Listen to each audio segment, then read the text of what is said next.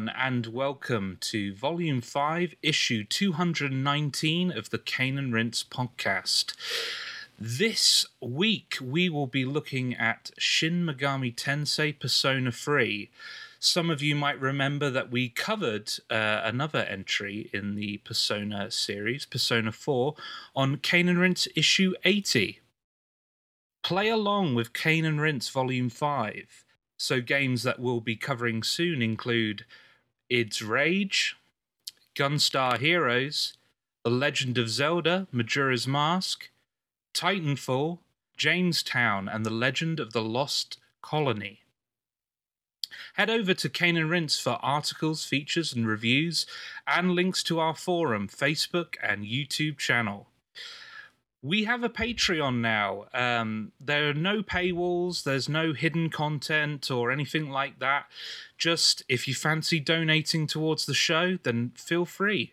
So, joining me on this issue, we have uh, Ryan Heyman. Hello. Leah Haydu. Hi. And making his Cane and Rinse debut, Jerome McIntosh. Good day, sir. Hello.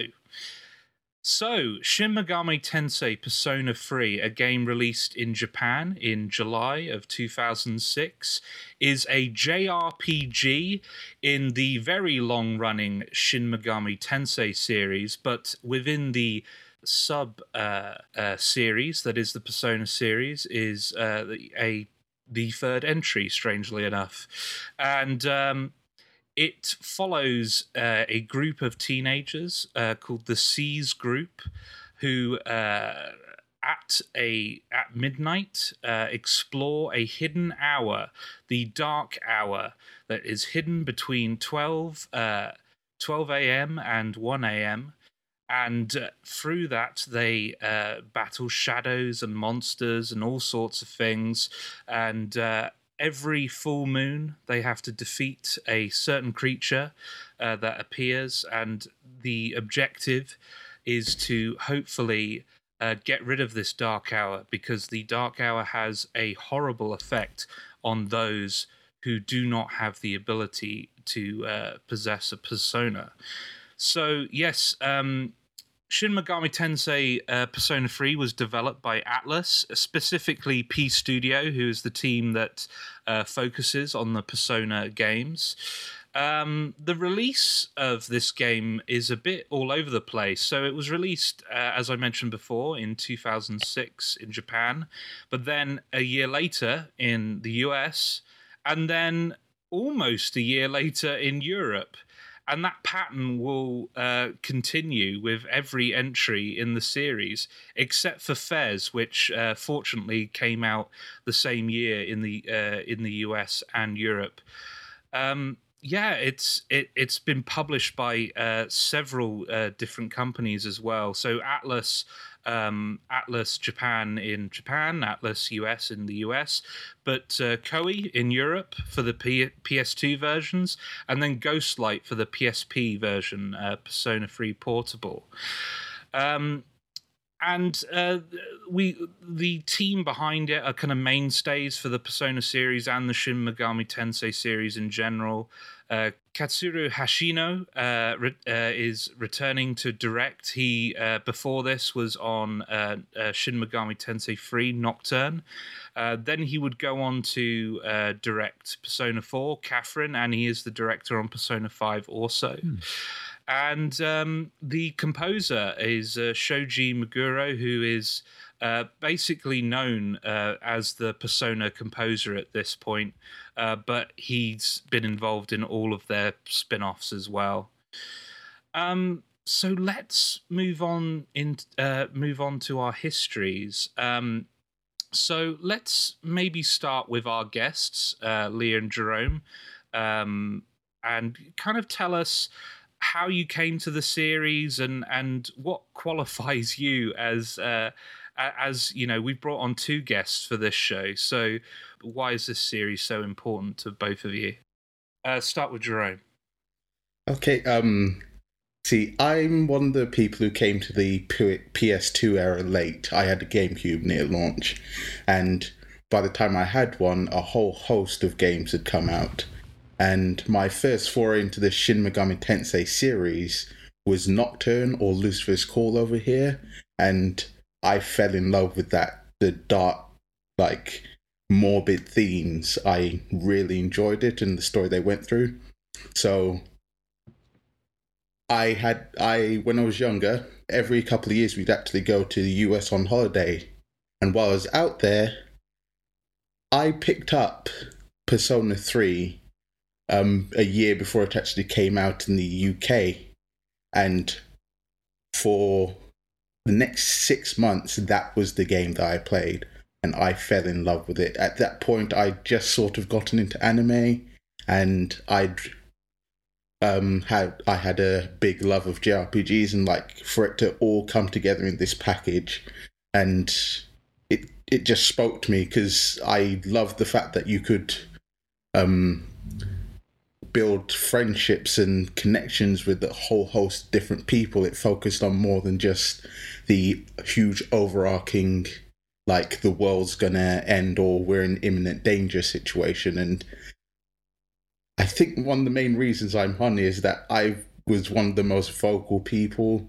Like um back in when Digital Cowboys was around, I believe um I was one me, uh I yourself, Josh, and a few others were like the most vocal about this little gem and it's basically a game that I made quite a few friends that through this game just because of knowing it and it's because of that, it stayed like a special series to me this entire time. So the original release of Persona 3 uh, came out right around the time that I started working at GameStop, and I really didn't know anything about the uh, the Shin Megami Tensei series at that time. Um, it was pretty new to me, but um, I had kind of heard just some little things about about the game, and uh, I I've gotten a little bit better about it, but um, it even then uh, it was it was uh, quite a big thing with me. With if I thought I wasn't going to be able to get a hold of a game that I that I knew I was going to like or that I suspected that I would like, I'd pick it up anyway and just that's how I end up with such a massive backlog of games.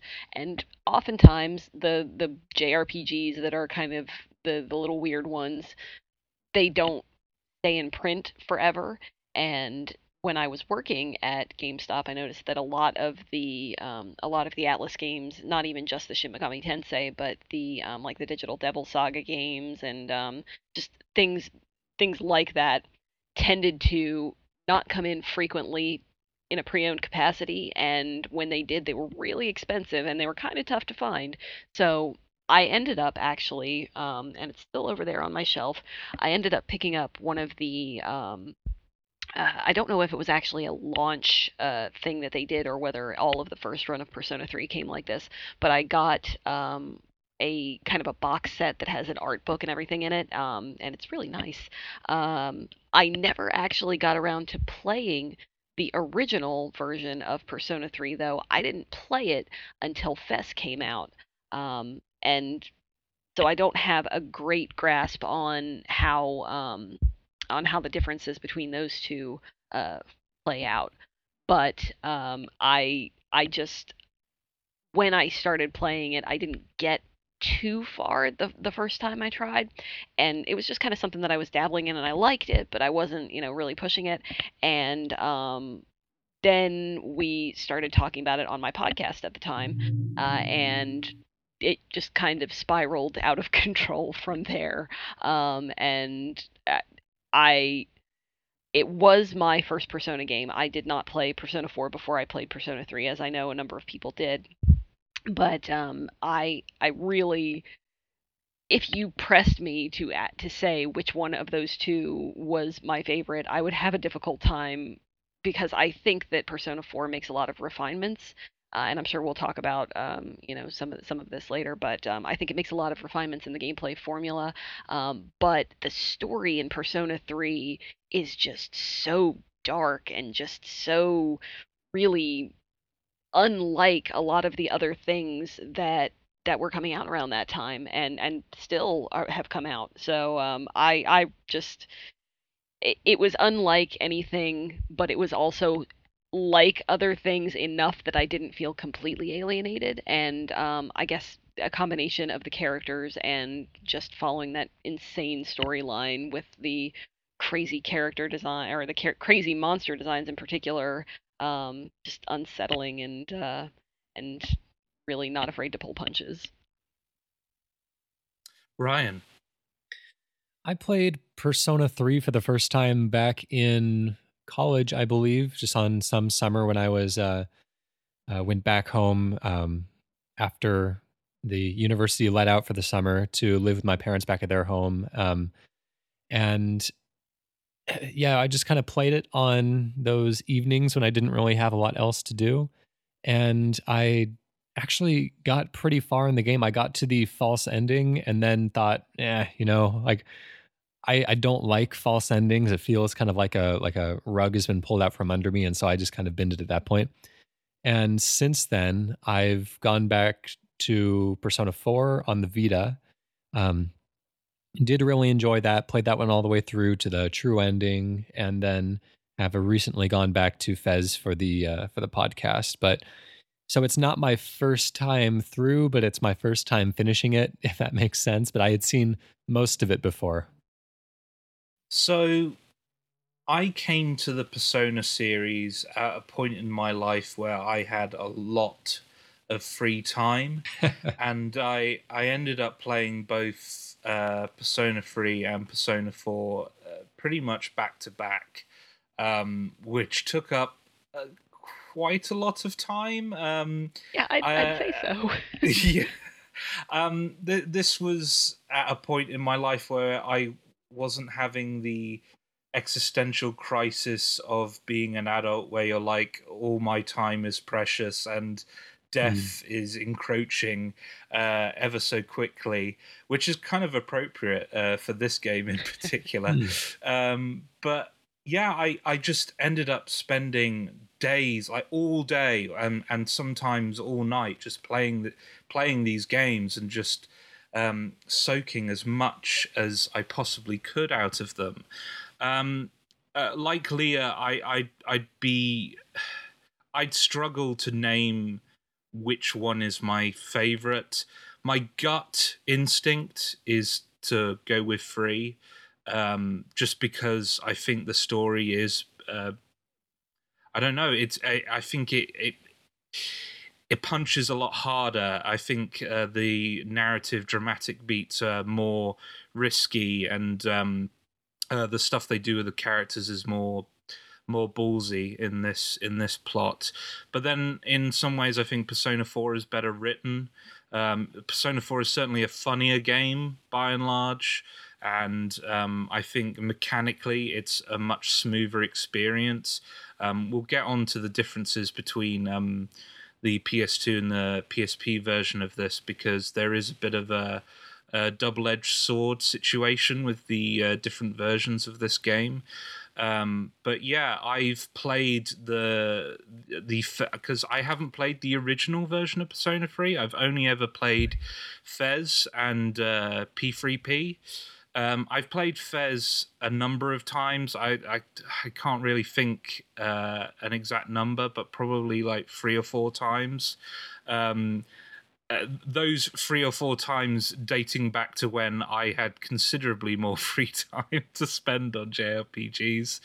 Um, yeah, so let's let's just move on straight into the conversation about the game. Um, one of the things that is immediately striking about Persona 3, not only in comparison to um, other JRPGs, but actually the the previous entries in the uh, Persona series is the aesthetic.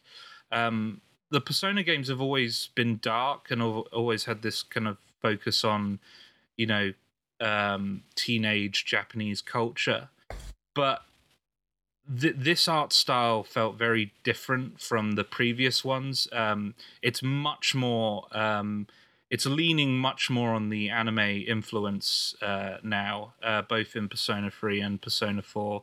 Whereas before, it, it still had that an anime quality to it, but it was a bit different from uh, from what you traditionally think of as anime.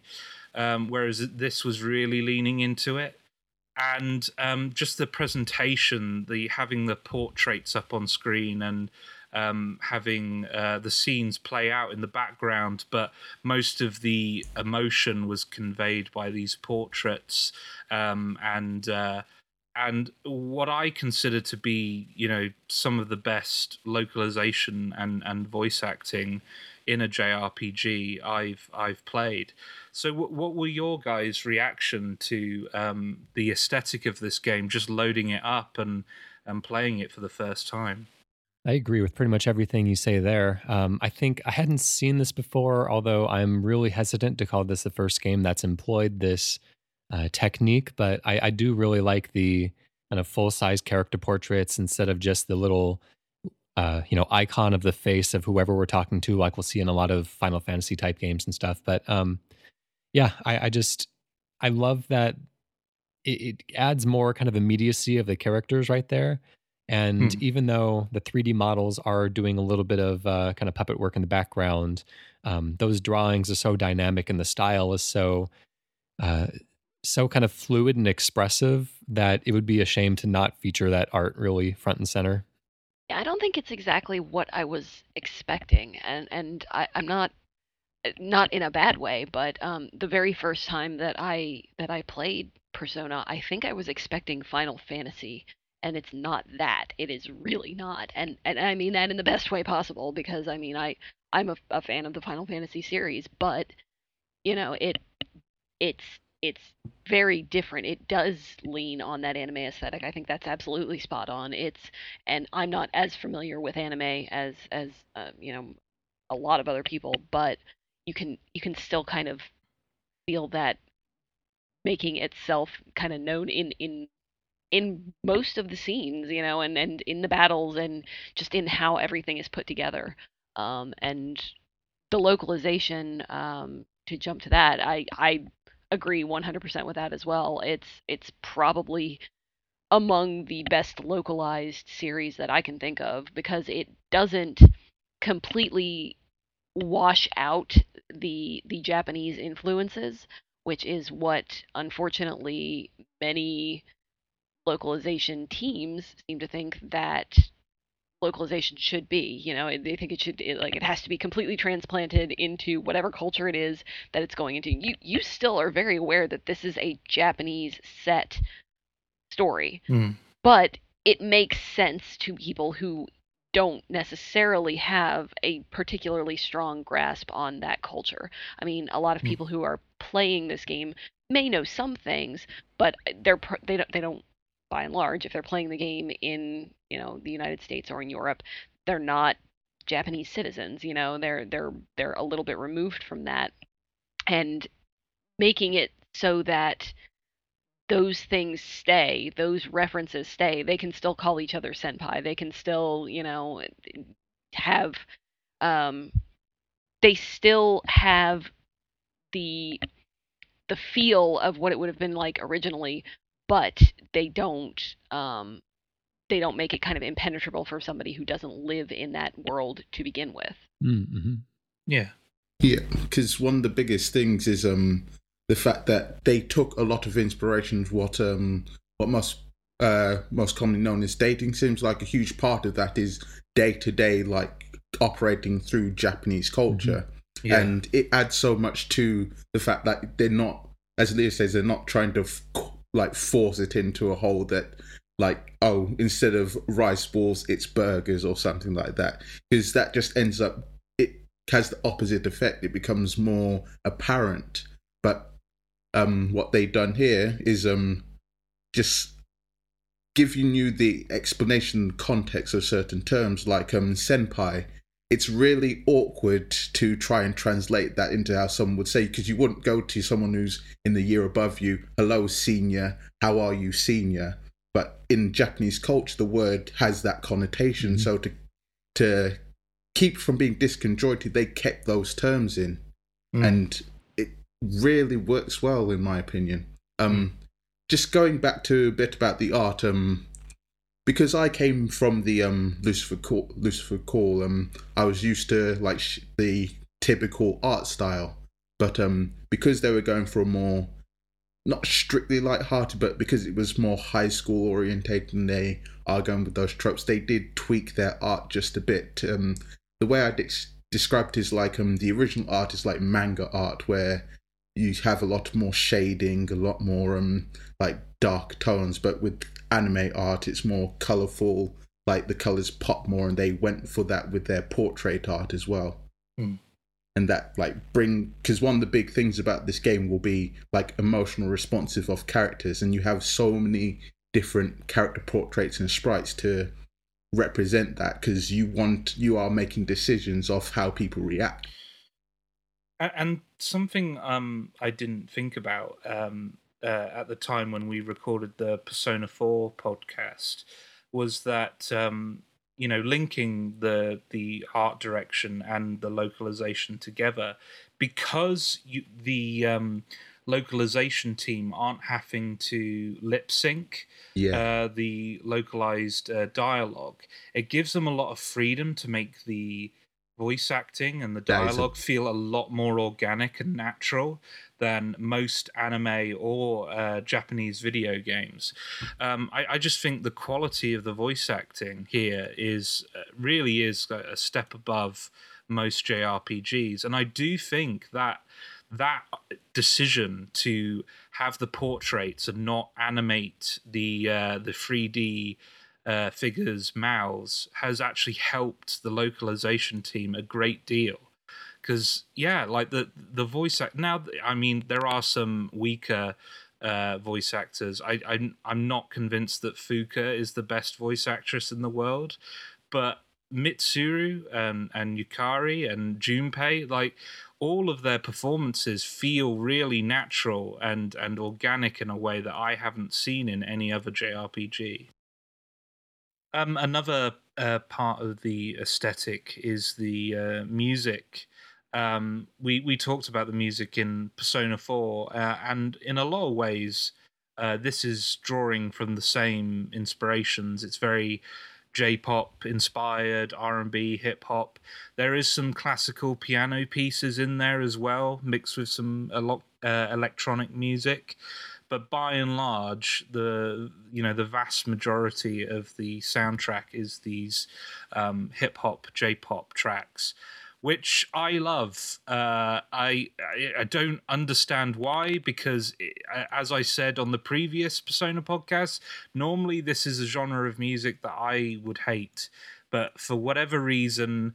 Uh, no matter how um, badly they're singing in, in English and, and what have you, I just I find all of these tunes catchy, and I even love the fourth wall breaking rapper who occasionally addresses the player directly with uh, instructions on what they have to do in order to conquer the opponent or what have you. I just it's it's for whatever reason it fits the overall tone of the game.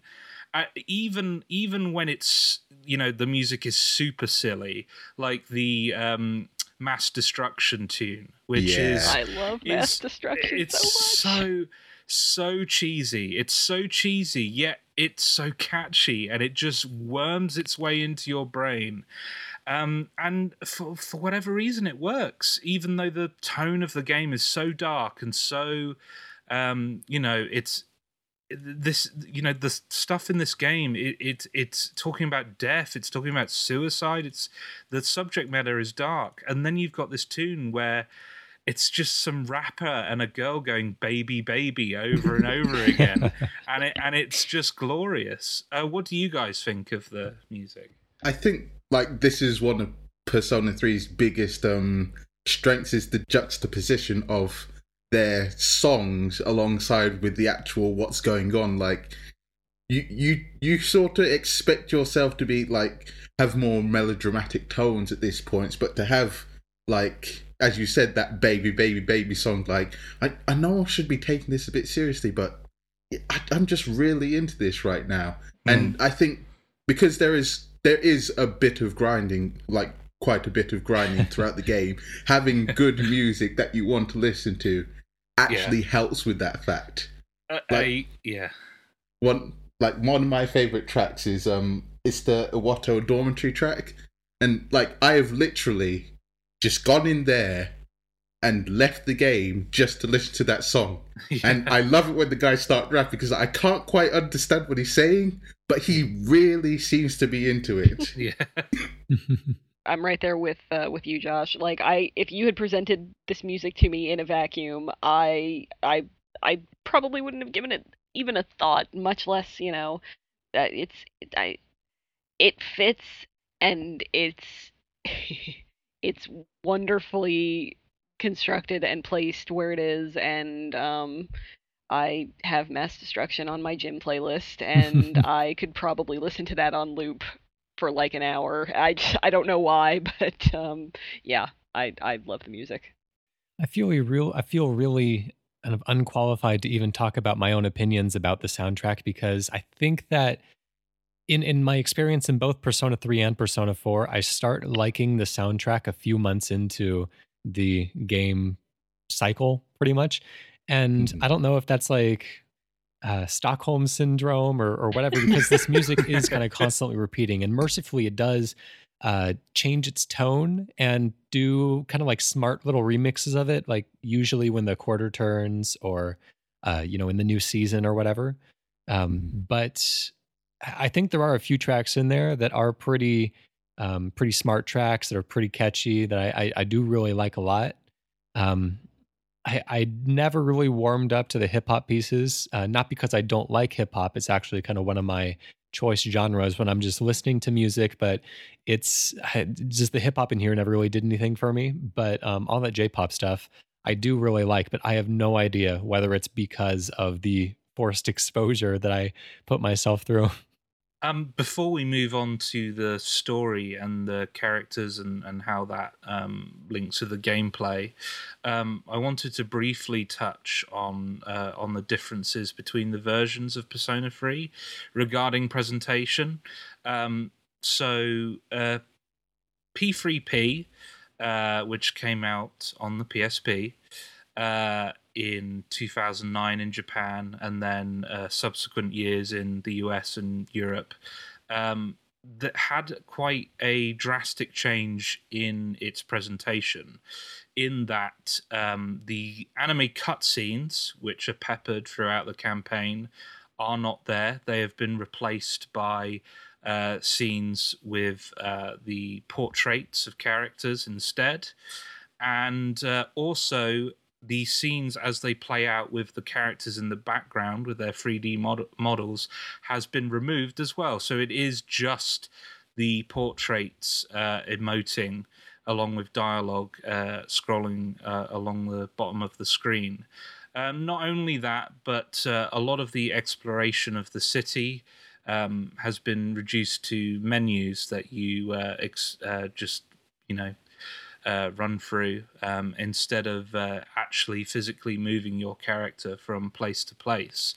Um, now, speaking personally, uh, I really uh, found found that change really jarring. Um, I think Persona 3 uh, Portable makes some other changes that we'll get onto later that um, can be argued as an improvement but um, the downgrade in presentation for me actually meant that uh, overall I, I just couldn't enjoy Persona 3 Portable nearly as much. Um, because I, I do think the presentation was a key factor in why I love these games so much, and um, and the atmosphere they create is is really important to me. So take that away, and and suddenly uh, I'm not as engrossed. Um, I feel free to disagree with me uh, if anyone has some opposing opinions. I, I do to a certain extent. Um, I, I agree. I agree that taking away those cutscenes, you do lose something, and I don't know that I don't know if I would have wanted Persona 3 Portable to be my first experience with Persona 3, but I, as you say, we'll talk about the um, the actual gameplay um, differences uh, a little bit later. But those made a huge difference for me. Um, and I, I don't I don't know that I'm prepared to say that I prefer Persona 3 Portable, but I prefer playing Persona 3 Portable. Um, so I, I don't they both they both have some really strong points and they both, you know, have a couple of things that could be improved upon. I would love to see a Persona 3 Golden that, um, Yeah. you know, Yeah.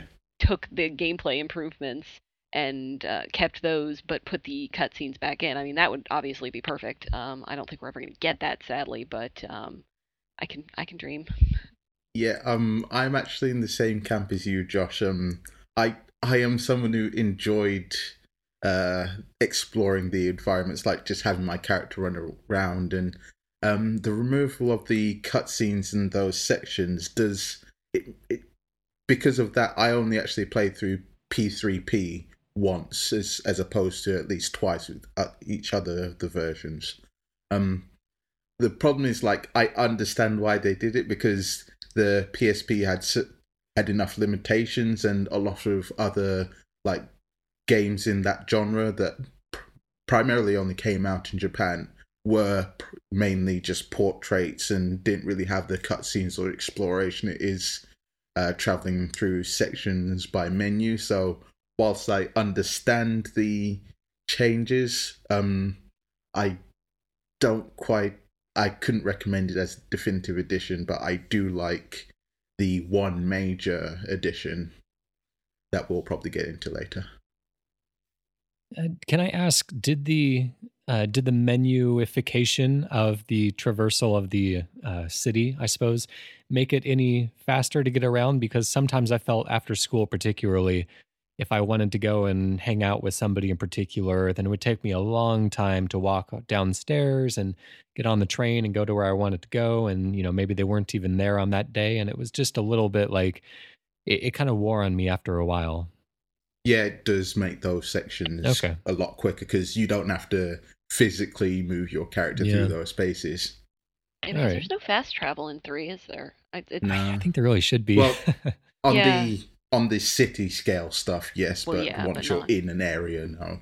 Okay, so uh, let's move on to the story and characters. Um, so uh, the main story is called The Journey in uh, Persona 3 FES because Persona 3 FES introduced a epilogue campaign called The Answer, um, which I'm not sure everyone on this podcast has actually played, um, but uh, there's not a huge amount to talk about uh, in the answer. So those of us who have experienced it will briefly touch on that later on. But the journey um, is the campaign featured in every version of Persona 3. Um, so anyone who's played it uh, has experienced this. Um, and it focuses on a group of teenagers called SEES. Um, and their journeys uh, through the Dark Hour, and specifically a building called Tartarus, which they need to ascend. Um, every full moon, they have to defeat a uh, shadow that uh, represents a specific arcana. Uh, now, they've been told that uh, by defeating these specific shadows, the Dark Hour will disappear. Um, the Dark Hour is causing all sorts of problems for regular folk. Um, those who do not have the ability to possess a persona and find themselves uh, self aware within the dark hour instead of inside these really creepy coffins that everyone else ends up in um, ends up falling victim to the shadows and suffering from a condition called the apathy syndrome um, yeah, so there are various twists and turns uh, throughout the plot, which um, we'll get onto. But I just want to kind of talk about the characters first before we dive into that stuff, because I think um, they're really the core of the experience. Um, as as much as I love the gameplay, I think every Persona fan will agree that um, the characters are kind of the driving force for you to carry on playing it, even above and beyond the plot. Really, um, it's the characters that you want to have closure with, at least in in my opinion, um, and and they're the people that. Uh, uh, that uh, drive you to complete these games. Um, do are there any standouts uh, specifically amongst um, SEES for you guys? Characters that really kind of spoke to you or ended up intriguing you? I I would have to say that my favorite and um, someone who always ends up in my party uh, is Mitsuru. Um, Yeah. I hmm I, I feel that she is extremely well written. Um, I think that her um, I, I, her voice actress is is wonderful, and I've I've heard her since in a couple of other things, and I've always had that moment where I go, "Oh, was it Mitsuru? What?" Uh. Following Mitsuru through finding her to be this kind of impenetrable, very professional um, woman. I mean, she's she's a girl, but she's she's you know on her way to becoming basically the head of her her, her corporation in time. You know, but um, she she doesn't let a whole lot of cracks show um, until you start to get to know her and to find out what's going on with her family, which is some messed up stuff. Um, and, and just finding out all of these things about her and and kind of seeing how they all combine to make her into who she has become and and why you know she feels that she has to be this this kind of untouchable um pristine person is really fascinating to me and i think i think that the writing combined with the acting really pulls that off well Yeah, um, Mitsuru stands out as my favorite character, not only in this game but both um, both Persona Three and Persona Four. Yeah. I think her arc is really it's it's really fascinating. Um, I, I mean, ultimately, it kind of comes down to, oh, she seems really, you know, um, she's got like a brick wall around her, and she seems really tough and uh, unemotional. But actually, she's got a soft center that she hides from everyone uh, because she needs to be the, you know, put on a brave face. That doesn't sound like a particularly original kind of character arc for anyone to have, but because of the way um, Persona kind of draws things out um, over a longer um, period of time than you know even most TV shows. Um, I I really enjoyed kind of peeling back the layers and, and seeing more and more of of the side of her that she hides from everyone. Yeah. And I, I, you know, specifically, I think the relationship between her and Yukari is really great. Now, you, I think Yukari makes a lot of choices in the narrative uh, at certain points that irritate me, but I, I, I would, I, I'd be hard pressed to say that she's actually a bad character. I think Yukari is a, a great character. She just happens to uh, come into conflict with my favorite char- favorite character a few too many times. But ultimately, um, th- their relationship, their evolving relationship, and how they end up becoming really close friends um, was fascinating because Mitsuru basically.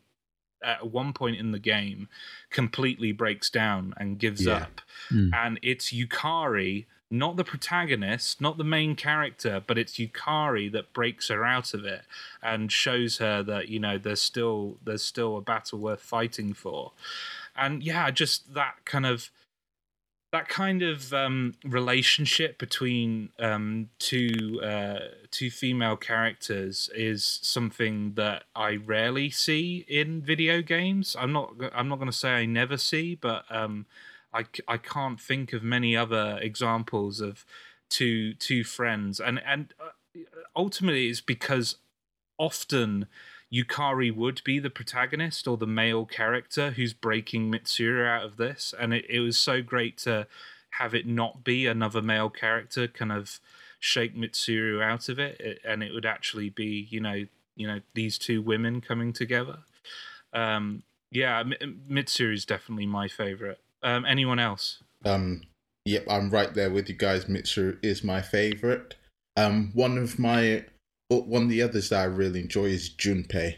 Um, like uh, one the type of characters I'm always interested in is like the the guy who's right next to the hero, like the person who's like who's be- ends up being friends or best friends with the person who gets all the powers and is trying their hardest to stay by their side and get a bit of recognition, but has to accept the fact that they just can't do that. And throughout the series, like Junpei actually voices these opinions, like I, I'm putting in just as much work. I, I, I'm trying just as hard as you. Why does everything come so easily to you? And the fact that a bit of resentment does actually develop from that, like, and, and that most people would get a bit resentful of, no matter how much you like someone or like seeing someone get things that you feel you should also be getting does create that resentment. The fact that he acts upon it and he ends up forming a connection with ostensibly an enemy,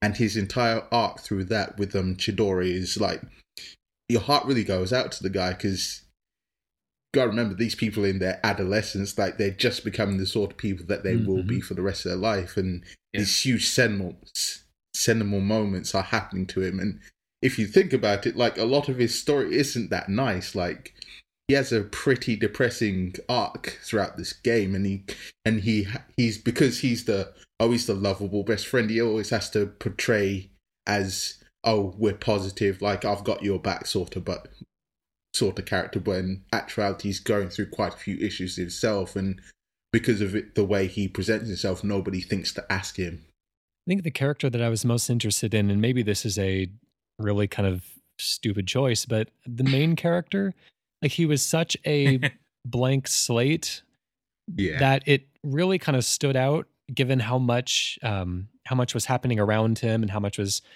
and how big of a personality everybody else had, the fact that he was just able to kind of like quietly sw- slip by without saying much of anything, without really meaningfully interacting with people.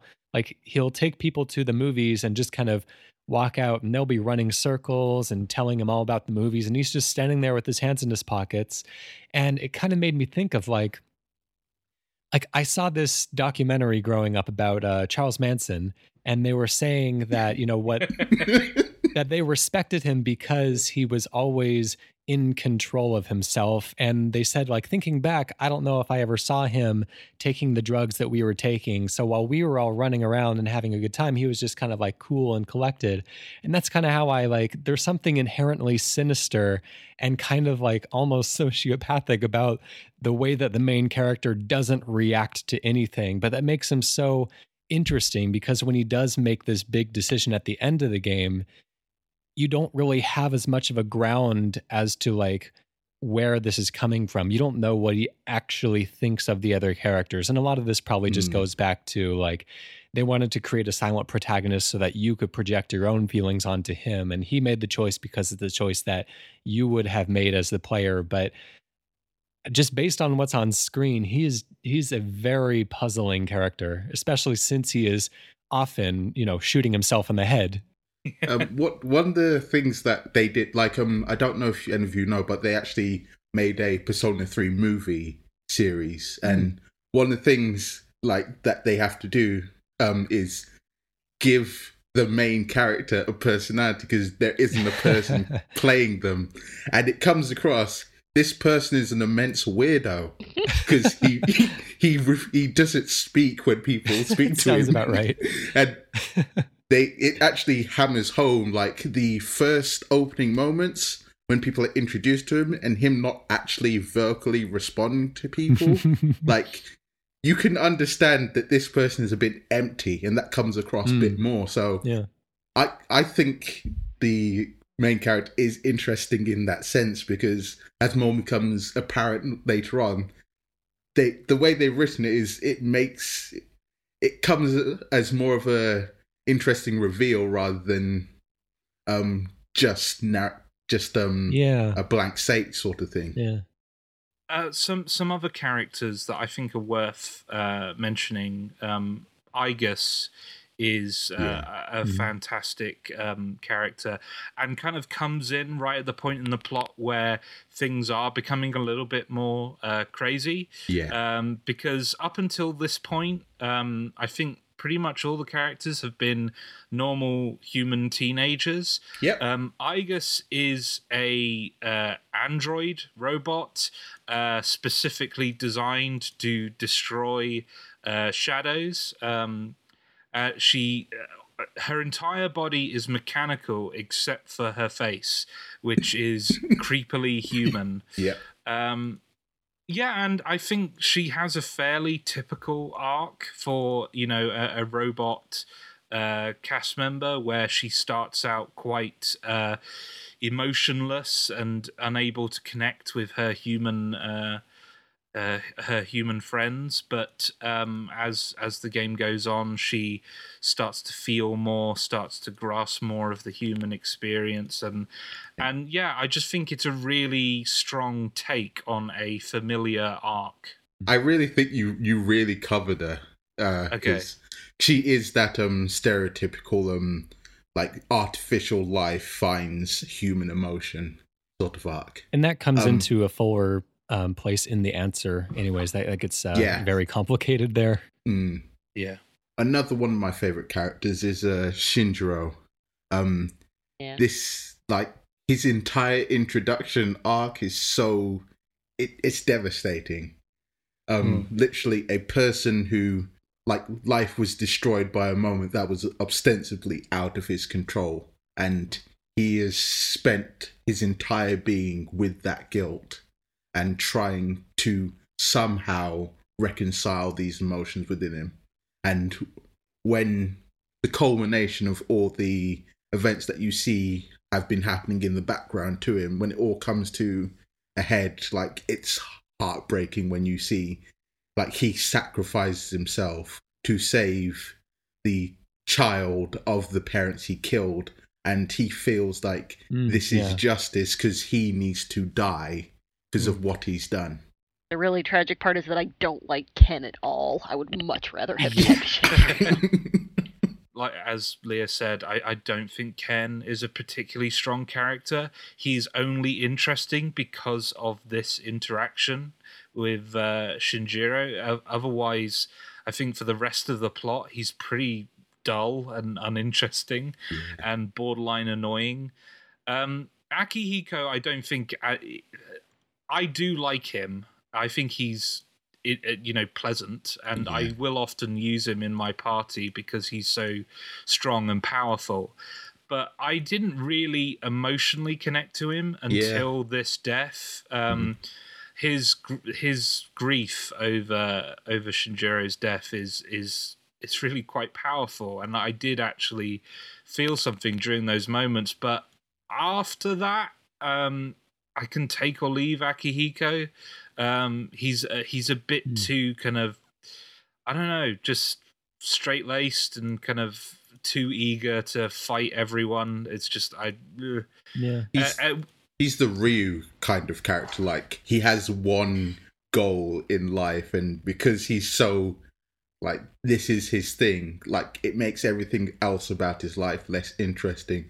These spikes of his friendship with Mitsuru and um, Shinjiro, like those are the moments that make his character interesting. The fact that ostensibly a person who he sees as his brother, who has been going through um like a terrible emotional state this entire time and he hasn't he you, you can tell like during those moments he's been trying to help him in some way but without truly knowing how to and the fact that he's lost this person because i i feel like he does feel responsible because he didn't get there in time and didn't he didn't um help shinjiro through his issues uh, the other character that we haven't mentioned yet, uh, Koromaru, is a dog, I love Koro. and Adorable. uh, yeah, he's very cute, but that's the extent of his character. he's just a dog. Wait, he does have Cerberus as a persona. That's Okay. pretty cool. That is cool. I Okay. am done. I frequently had him in my party. Actually, Yeah. I, I really, I actually like Koro. I just, I don't know. I he doesn't have a whole lot concept of going on having for a him, but he's super dog loyal. with you. And you can Yeah, give him no, a I- knife. He carries a knife in his mouth. Don't get me wrong, I like him, but you know, he's kind of the mascot character yeah. yeah, in this game, and he doesn't compare to Teddy. Um, Mm. Teddy is is so much so much more. In, I mean, he has that cute, funny factor going for him, but he's also a character in his own right. Whereas Koromaru is, hey, it's a dog, isn't that cool? Um, which is great. Uh, sorry, I've just realised I've forgotten one other character, um, Fuuka, uh, Mm. who I have mixed feelings about. Um, I don't know how the rest of you feel. I think this is a character, unfortunately, in the English uh, version of the game, is kind of undermined by what it, what in this game is the weakest performance. In any other JRPG, this would probably be the strongest yeah. performance, but because the standard uh, the standard is so high, um, I think Fuuka's voice actress stands out as quite weak. I mean, she has this arc where she starts off as really, really um, socially anxious, mm. and mm-hmm. then and and then is a lot more confident towards the end of the game. Um, but ultimately, you know, one of this game's strength uh, strengths is that all of these characters are measurably different by the end of the game. Like Junpei is a very different person by the end of the game. He starts out as an immature um, jerk, uh, to be blunt, and then ends up being quite mature. Um, he's still jokey, he's still light-hearted, but he's not the child he was. Uh, Mitsuru again, a great arc. Yukari um, starts out as being really kind of resentful and ends up being a huge, mm-hmm. um, a, a hugely important, you know, support character. Whereas Fuuka just gets more confident, and that's it. And I just, it, it, her arc, while there, while you know, relatively well written, is just not anywhere near as interesting as the other characters around her. Yeah let's move on to uh, talk about some uh, other characters that you meet along the way, um, and specifically some plot points that they're associated with. The leader, or you know, the person guiding you, um, the SEES group, uh, Ikutsuki. Um, uh, he is presented to you as a kind of awkward, uh, you know, school teacher who's making all sorts of awkward jokes that aren't very funny, and everyone's like, "Oh God, yeah." And for the most, you know, majority of the game, you kind of uh, don't perceive him as any anything more than just kind of a source of exposition, and uh, and that's about it. But uh, at a certain point in the game, when you've defeated all the uh, uh, arcana shadows. Um, it's revealed that uh, destroying all these um, these shadows does not, in fact, um, end the uh, end the dark hour, as Ikutsuki had been telling you all this time. It, in fact, is the trigger for what will eventually uh, culminate in the apocalypse. Um, and I felt this deception, this twist, um, was actually really well handled. Now, I know, Ryan, earlier you um, mentioned that you really don't like uh, false endings, and I believe this is what you were referring to at the time. Yeah, it was more just because of uh, I, I just kind of mechanically grown tired of it rather than it not resonating with me narratively. I, I didn't like that the game had set the goalposts at one point and told me reach this floor in Tartarus yeah, exactly. and mm. and you'll be done. And then it was like, oh no, there's a hundred more floors after this. Yeah. And it and it did and it it was a moment where I was like, oh, really? But um, at that point, I had become so attached to these characters, and I did think the twist was effectively handle, handled. I didn't see it coming. I didn't predict it, and I, I think it I think it's an interesting plot point to have that all the work you had done uh, up until this point was actually the reverse of what you thought it was going to be. You were effectively helping bringing, you know, to bring an end to the world instead of uh, saving it.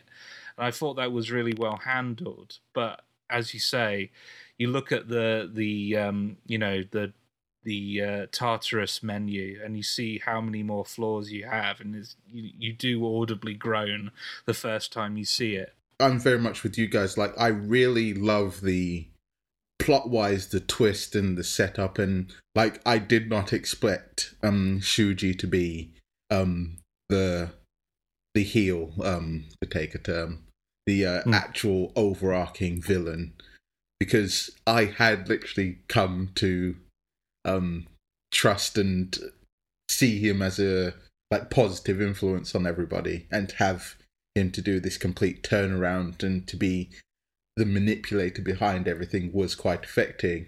Um, though to be fair, um, because my history with the previous games, I was sort of expecting it because um, one of the themes of Shin Megami Tensei is always the apocalypse. Like in Lucifer's Call, the first game that I played, the apocalypse just happened, and you like you're after that. So on some level, I was expecting like a worse sort of fate, but I didn't expect a betrayal.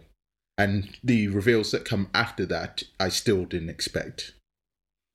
Um, but I do find I did find initially the like extra flaws that had to go through a bit frustrating. Yeah, I'd agree because I the as, as everybody's been saying, uh, narratively, yeah, it really does make sense, but just mechanically, I I I don't like Tartarus as much as I liked the Yeah. dungeons in Persona 4. It just gets too monotonous after a while. Um, whereas in Persona 4, you know, you have that variety and you have the the personality uh, in each of them. In Tartarus, you basically every 20 floors or so you get a different color set, like, and that's kind of it. And one of the difference, actually, one of the differences between FES and the original release of Persona 3 is that they made the encounters a bit easier. So, when one of the things I noticed when I played FES is that that the stretch of Tartarus, like the final stretch, was a bit easier because they had toned down the difficulty a bit. Um, another group that you encounter um, in your travels is Strega, who kind of act as the anti-SEES in a lot of ways. Um, they're a group that use the dark hour to um, basically uh, do all sorts of uh, horrible tasks, mainly for their own gain. Um, they'll kill people in the dark hour, and um, when it's revealed that your group are um, intending to essentially end the dark hour, that's when um, you end up clashing with this group. Um, I think that by and large, personally speaking, I, I found them kind of two dimensional, with the exception of Chidori, um, who ends up having a relationship with Junpei, which culminates in her um, unfortunately sacrificing her life. Um, and it, for me is one of the big emotional points in the game.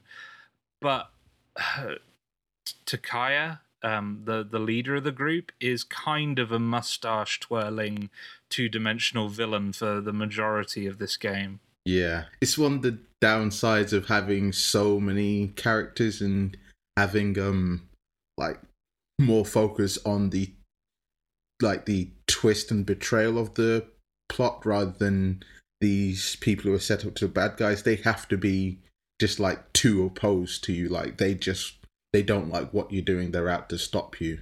Um, I do like the bit of where the um corporation essentially created them like they were part of a project to artificially create persona users. And i do understand the like motivation like the dark hours like where they get power. Like this is their like they don't want to let go of that. Hmm. Yeah, I didn't find them to be a particularly strong part of the story, and that's that is kind of a shame because as Jerome was saying, there is some interesting stuff behind them. So I mean, it just the the situation that they came out of uh is kind of neat, and and just how they handled it, I maybe wasn't the strongest part of of the writing in this game.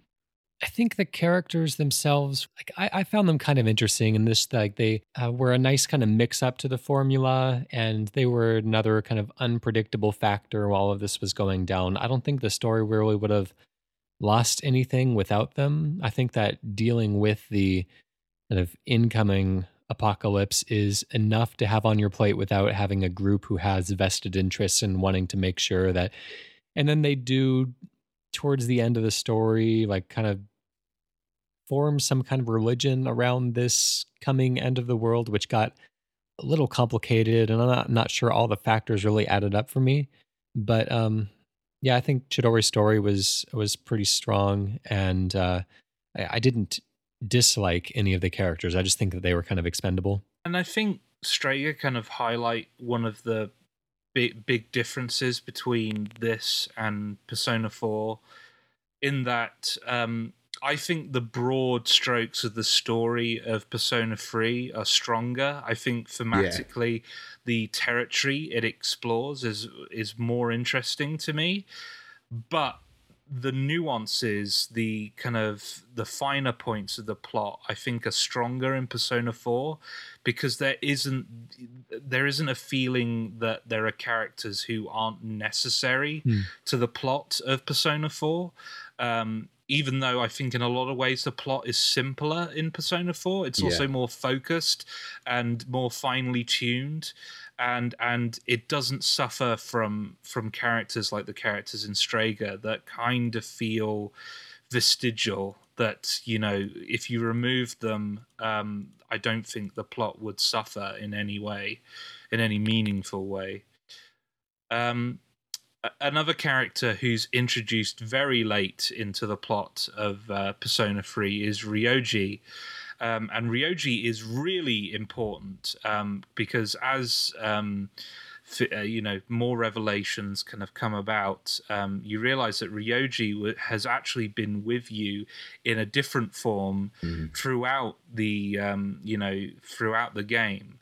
Um, so the protagonist has visions of this little boy who has you sign the contract at the beginning of the game, but visits you during the dark hour at several points in the game, um, kind of compelling you to press on with your mission. Um, and what you realize is by killing um, all the shadows that appear during the um, uh, during the full moons, you're actually piecing together this being that had been trapped or, or you know fragmented um, 10 years ago. And this being is actually um, the manifestation of death uh, and um, what's revealed um, as uh, the plot goes on ryoji and uh, Aigis end up having a clash um, where the the game uh, shows this really beautiful battle between the two of them in this anime cutscene, but it uses that as an opportunity to dump a lot of exposition on the player. Mm-hmm. Um, it's it's revealed that Aigis had a battle with the Arcana of Death um, ten years ago, and was unable to defeat the uh, the Arcana fully, so was forced to trap the being in the uh, the closest person that she could uh, see, and it happened to be the protagonist of of the story. And after piecing together all the different, you know, um, uh, having destroyed all the arcana and kind of piecing death to death back together again, Ryoji is that manifestation of death born again and um, he doesn't know it at first because he at, at the you know to begin with he's um, portrayed as just a transfer student who who's just you know he's just turned up he has a cool scarf he, uh, yeah I like his scarf. It's it's yeah. way too big, um, uh, but then yeah, he he slowly regains his memory and realizes that inevitably he is going to summon um, this being called Nyx, which is going to trigger the apocalypse. Um, how how does everyone feel about firstly Ryoji as a character, but also how the the final moments of the game are handled in terms of um, you know the summoning of Nyx, but also the choice that Ryoji gives you, where he essentially says either give up now or continue fighting, knowing it's fruitless think it's kind of hard to get around how late he was introduced in the game, which I understand story wise why this was. But um, yeah, he felt like somebody that late in the game wasn't going to be like a party member, which I think they kind of wanted us to think he was going to be at first. Yeah. I thought that it was pretty obvious that he was going to turn out to be, uh, and I'm not even sure why, because I, I mean, maybe it's just that they they have some similar features But Yeah. I, I thought that it was kind of obvious when they introduced him that yes, this is this kid that's been following you around, and and at that point you don't know why, and you don't know exactly who he is or what he is. Um, but I I, I made that connection I think pretty quickly. Mhm. I really liked what they did of um, seeding, um, like the way the child talks to you is like he knows more than he's letting on, but he's like saying it's not the right time to tell you, and then to have him appear as this character who's finally like he knows who he is, and the choice that he presents to you is um like it it's clear like through his interactions with you and spending all this time with you he's changed like he's had a perspective of being human of having life. And the very like a testament to that is like him offering you to he you can kill him like he says to you if you just um if you kill me now um Nyx won't be I believe like Nyx won't be able to be summoned and you'll all forget this ever happened but this will eventually like the cycle will repeat itself Um, no, s- No. specifically, he says, if you kill me, you'll forget everything oh to yeah. do with the Dark Hour. But Nyx was is still going to come regardless. ah yes so it's the idea of offering you fa- that fa- facing, you know, ignorance is bliss. Yeah. Basically, is what he's arguing. Is if it, I can help you forget that this is going to happen, so when it does, it just happens, and you can, you know, not have to have this existential dread for waiting for it to happen uh, months in advance. Yeah, um, I like the fact that um, he he would he wants to give you that option of um, like having to go through and face Nyx. Like he, as as far as he's concerned, like he thinks that's an hopeless option, but he knows you're going to do it anyway. So to um remove your memories and to him that's an act of mercy, and I like the fact that he presents that. Um, also, I like the one one of the ways that they one of the things that they call back to about like you're you've been holding death as like you've been the vessel of it and the fact that they the very first scene where you summon a persona where you summon orpheus i think that's called his, his main one's called Yeah. and then you see the actual death avatar like rip out of that and the fact that that scene has so much more weight now that you have this reveal Yeah. like that was like a really nice moment to me and i call back on that moment like that is an excellent way to see something I, I think the final moments of the game that just the um the way that it handles it here in Persona 3 is a lot stronger yeah than Persona 4. Um in Persona 3, the bad ending, as it were, is really well flagged. Like that that choice that Ryoji gives you, it's pretty clear which is going to Mhm. lead to the negative ending and which is going to lead Mhm. to the rest of the game. Whereas Persona 4, you could pretty much just trip over the Yeah. bad ending and not even know it. Um, so I'm I'm really glad that Persona 3 does a, a great job of um, flagging that bad ending for the player so it's easy to avoid. But also the whole conclusion feels really I, I don't know. I just I felt way more invested in these final moments than I did in Persona 4, and that's saying a lot because I re- I really like Persona 4 a lot as well. But it they made you feel the apocalypse in in in these final moments, um, and just the moon tearing open yeah and uh, feeling the the you know the force of nature that was heading towards everyone. Um, it, reminded me, even though uh, like the uh, the presentation's very different. Um, uh, the moon opening up and and kind of uh, everyone going into a panic. It reminded me of. Um, a, um, a a Ito horror comic called uh, Hellstar Remina, Mm. um, which also has kind of similar imagery. It's a much more that story's a lot more bleak than anything in Persona 3, but it did remind me of that kind of um, the dread that everyone was feeling as as the moon kind of uh, slowly uh, was tearing people apart. Um, but yeah, I, I, I really love this conclusion, and I think the the decision to ultimately um, have the protagonist die at the end, Yeah. while I at the time felt a bit awkward for me because I really wanted some proper closure with these characters. Um, in in retrospect and having had time to dwell on it, I think is thematically um, the right choice to make, as this game is all about death and Mm. and sacrifice and and all of that. Um, I think having it end on that note was uh, the right choice to make. Yeah. Um the Nyx boss fight, like the end moment where you call on like your experiences in life, like that moment it hammers like it's a lot has um it has even more weight to me now that I did like the hundred percent playthrough because you get everybody you ever like you've connected with and like to get across that the the way you've gotten through this is um through um the reason you're sacrificing yourself and going through this because the you've had a true life like you're content with what's happening and you're ready to let go. And the fact that um like you technically died 10 years ago and it, it dawns on you like you've had your second chance and it's time to let go Okay, and thus ends the journey, which is the campaign that um, exists in every uh, every uh, uh, version of Persona Three.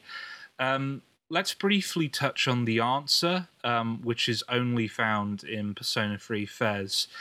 Um, this uh, this story is told from Aigis's perspective rather than the protagonist, uh, for obvious reasons, um, as the protagonist is dead, and a lot of the um, focus of this story is actually how the other characters kind of work through um, their grief Mhm. for the protagonist um, and their various reactions to it. Um, a new character shows up called uh, Me- Metis. Uh, I think that's how you pronounce it. Uh, who is also a android similar to Aigis. Um, I have to say, I'm not a huge fan of the answer Mm. because I think it's unnecessary in a lot of ways. Um, I think the ending of Persona 3 as it stands in, in the journey was perfect, and this kind of added a lot that I didn't feel was needed. And also, uh, structurally, uh, gameplay wise, we're going to talk a bit, more about gameplay uh, for the whole game uh, in a bit, but um, it focused on what I think is the weakest part of every Persona game, which is just straight up dungeon crawling. It had none of the social links or, or you know, activities that ha- normally happen between dungeon crawling. It was just dungeon crawling. Um, so I, I'm not a huge fan of this. What do you guys think? Yeah, I I didn't care for the answer very much. I've only played it once. Um, I- I mean, it's a significant chunk of gameplay. Um, it's I, I'd say it maybe clocks in around 30 hours or so. Um, but it, it's it's as you said, it's it is straight up dungeon crawling. Um, and while I think that there's some valuable story content in there, I think that it's interesting. Um, you know, seeing what has happened to these characters and how this death has affected them. I, I I do think that some of that is worth being told, but I don't I don't like how it's set up. Like you don't carry anything over. You it's a completely separate experience from the main body of Persona 3.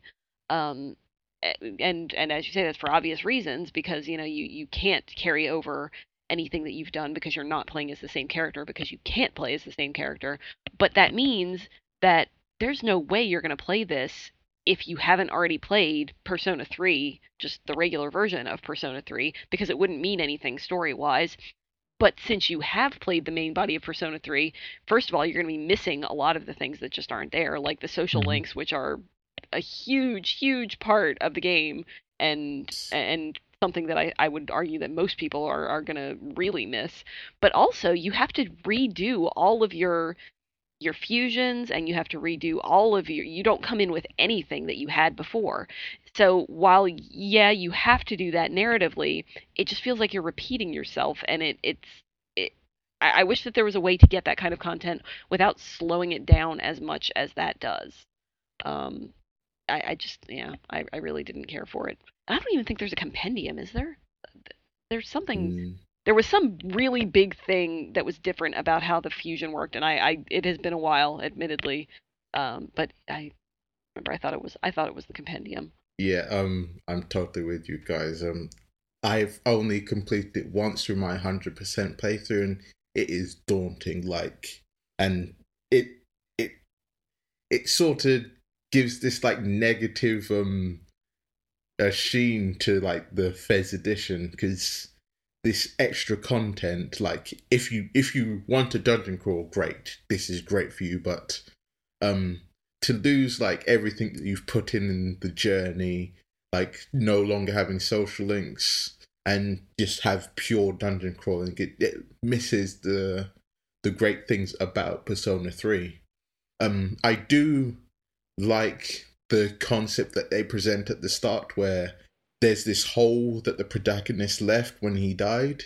Mhm. and like a lot of them have split up and they're not in contact as much and particularly Aigis who soul being was to protect him and in the end failed in that mission and what she's been going through then like that is an interesting story to tell but everything that's heaped on on top of it just it makes it less doesn't make it worthwhile in the end I, I think it's interesting the fact that you're kind of repeating the same day over and over again. Uh, they do introduce a lot of uh, supernatural elements that I don't really feel are fully explored. Um, but yeah, just the fact that it's more dungeon crawling, which coming straight out of Persona 3, the journey, I wasn't really wanting a lot more of, of that at the time the group does kind of all turn against each other at one point. Um, they they get these keys that allow them to travel back in time,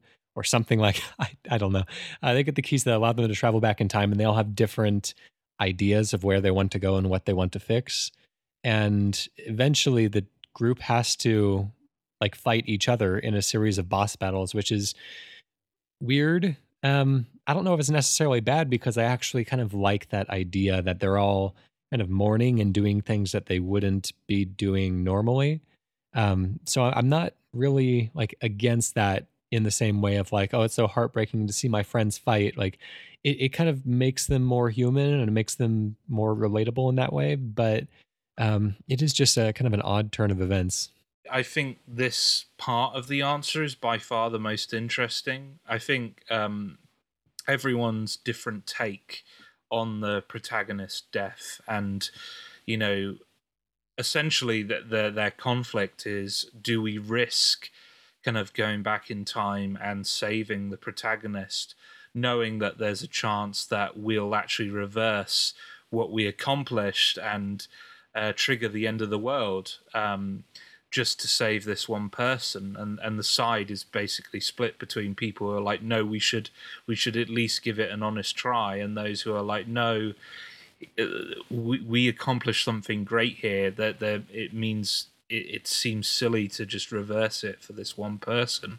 And i think yukari ends up being the most interesting um, a character to follow in the answer because her reaction to the protagonist's death is so severe compared to everyone else's. yeah Um, uh, to the point where Mitsuru actually sides with her, not because she necessarily agrees with her, but just because Mitsuru's like, I've got to support Yukari because she's breaking down and she was there for me when I broke down. So I need to, uh, you know, I need to be uh, be there for her as well. And I, I thought that was fascinating. Yeah, I think the main thing that we've taken away is that the mechanical and the game side of things are a detriment to the actual interesting themes and con, con uh, concepts and plot that they want to get across. finally we're we're getting onto the gameplay um it may seem weird that i've chosen uh to talk about the gameplay um last but persona 3 apart from some key differences persona 3 and persona 4 are quite similar in this area, and I didn't want us to kind of just be repeating the exact same thing we said in that show. Um, that said, Ryan wasn't on Persona 4, uh, on the mm-hmm. Persona 4 show, so I'm sure you'll have some um, new points that he'll want to bring up for these mm-hmm. these different sections. But also there are there are some meaningful uh, differences. Um, so what you're you know mainly doing uh, throughout the game is this turn-based combat and dungeon exploration um, and it functions much the same as persona 4 um, the key difference being is much the dungeon exploration entirely takes place within tartarus whereas persona 4 had these dungeons that were dedicated to specific characters um, how how do we feel um, the, these approaches kind of um, differ, and how do we feel about those two approaches? We've already kind of touched on it before, but um, if you want to elaborate on your feelings towards this style. I really don't care for the main kind of gameplay loop of this game. The fact that you have kind of a countdown until a boss, and you're basically just kind of grinding for levels until you think you're strong enough to handle this boss, in which case, I mean, you either are or you aren't at that point when it comes around. And, you know, just at the beginning of the new cycle, when it would just say basically, here's some more floors, start grinding again. Uh, since I didn't find the Tartarus itself to be inherently interesting in the same way that I did in Persona 4, in which the different floors would represent things about the characters. And so you were getting some kind of like story um, story beats through the exploration of the environment. Um, since I didn't get that, then I was just left feeling like I was just grinding for levels, essentially. One thing I will say in favor of the Tartarus exploration as opposed to the uh, the inside the TV dungeons of Persona 4 is that at least you know exactly how long you have in Tartarus. You have until the next full moon. It's not like, eh, I don't know, whenever it rains for a while, I, I didn't hate Tartarus, but I did feel that it was the dungeon crawling was often something that you did until it was time to social link again, for me yeah. at least. Yeah, I, I feel similarly. Um, I do enjoy the turn-based combat in these games, um, mainly because there's a fo- uh, a focus uh, on exploiting enemy weaknesses and and chaining uh, attacks together because um, if you exploit a weakness, you get an extra turn for your character, and so forth and so on. But after a while, um, especially if you're over leveled, it can get quite tedious going through Tartarus. Um, at least in Persona 4, because you know it wasn't one big dungeon it was several smaller dungeons there was a greater sense of momentum in persona 4 where you mm. felt like you were right, I've accomplished that dungeon, move on to the next one, where it was just this massive grind in Persona 3. Um, I mean, thankfully, I think the stuff around um, the dungeon is so interesting that it didn't bother me too much. I kind of dedicated one day of the week to be this is Tartarus Day, and uh, I will do, you know, progress to this floor or reach this level for the characters, and that kind of mm-hmm. fit into my schedule.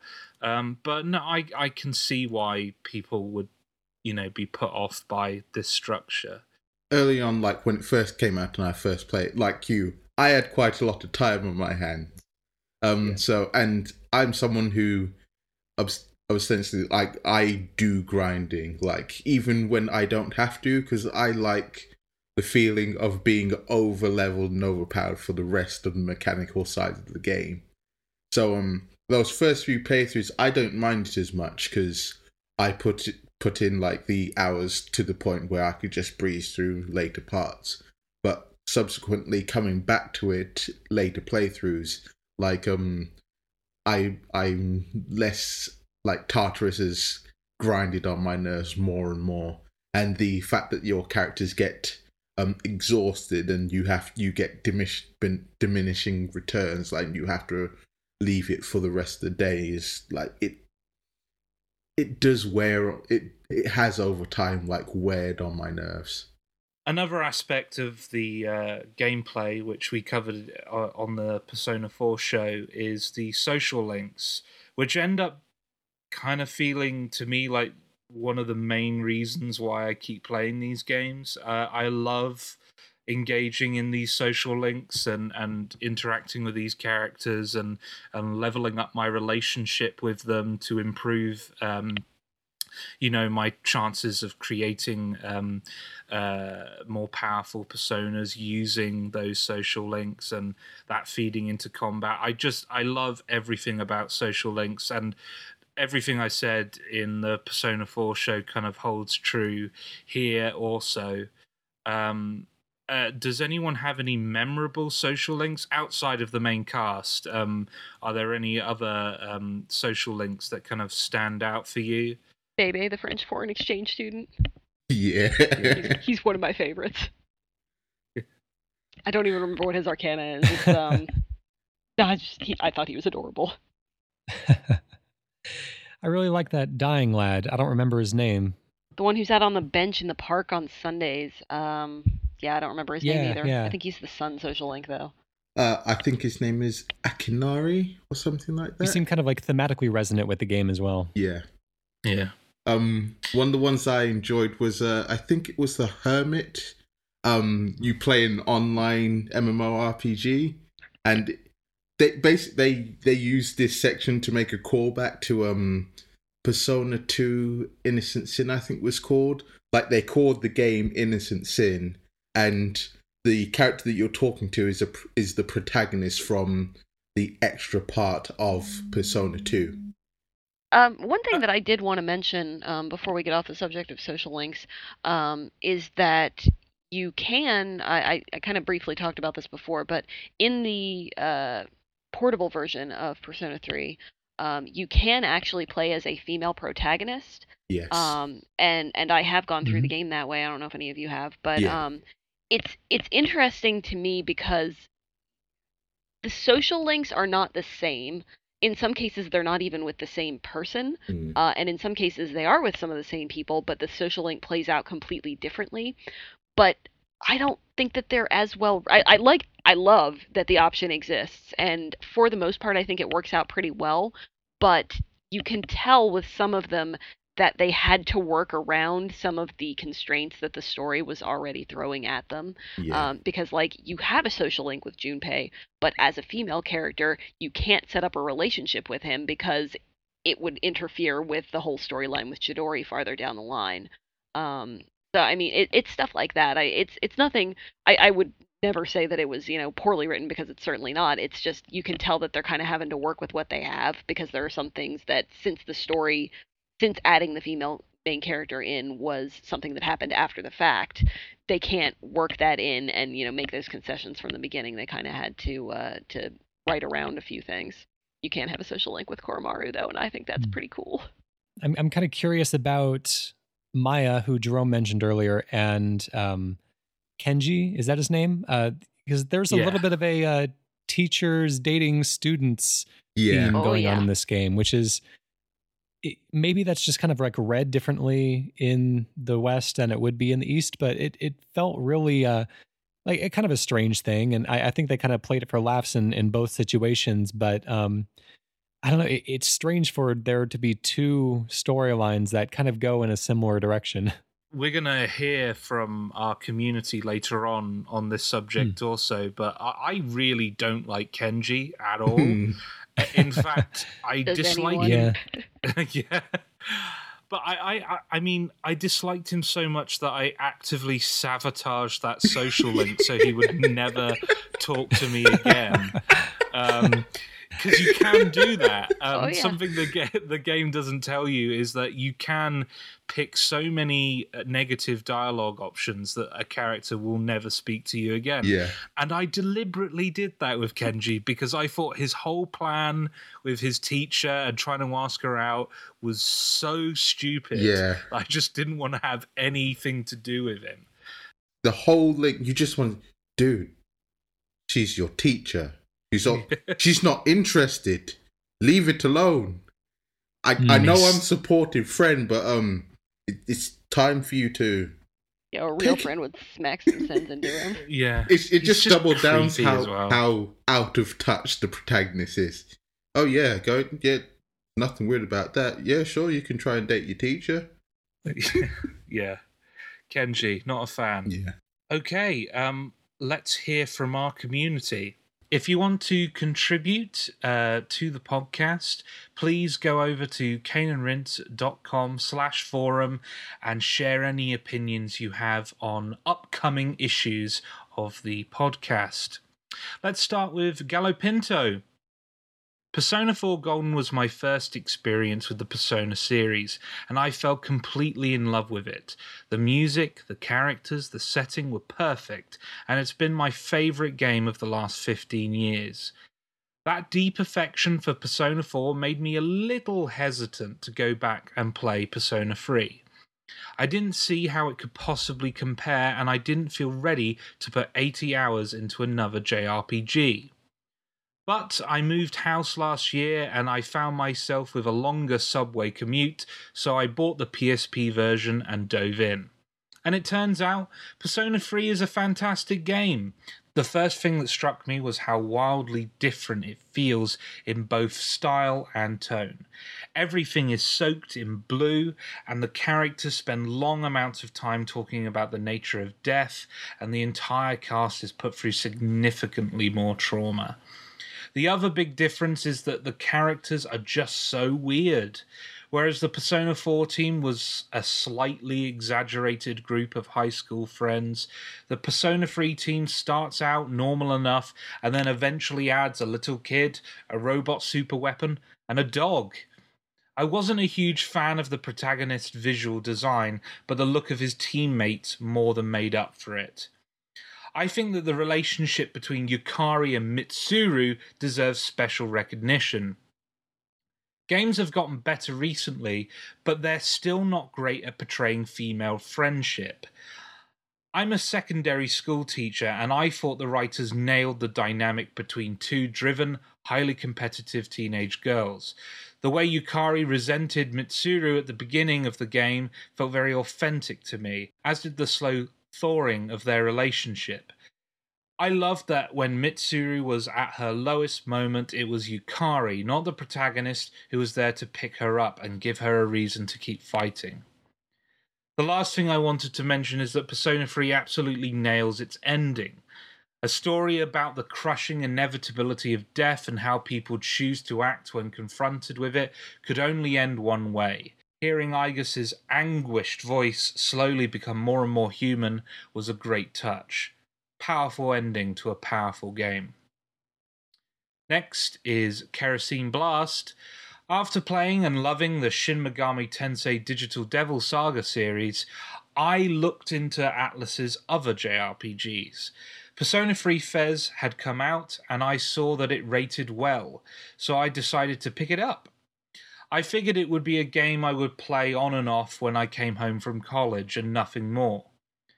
Just a distraction until the next Final Fantasy. Boy, was I wrong. I started playing over Christmas break and I couldn't put it down. Its dark atmosphere gripped me and immersed me in its world, unlike most other games. The music, a mix of rap, J pop, and somber piano, was so unlike any other JRPG soundtrack. But it fit the mood and kept me listening. Even the dungeon crawling, though tedious, was compelling enough to keep me engaged. The story was mature and not in the sex and violence kind of way, but dealing with concepts and issues that challenge and intrigue the player. The amount of content and the quality thereof is staggering considering their budget, especially compared to other AAA JRPGs. But what sold me on the game was the social link system. I don't know why, but role playing a Japanese high school boy going around and making friends was so engaging it kept me coming back. Maybe because it was so completely different from any other JRPG I had played. Maybe because it was so well written and provided character development lacking in many JRPGs.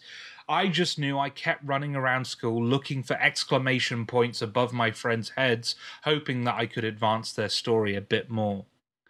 I picked up the PSP version in a sale and played through as a female protagonist.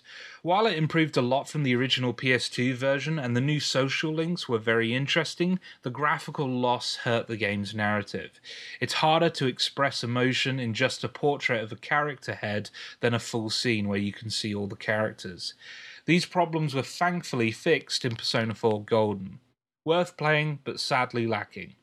Overall, Persona 3 introduced me to a new side of video games that had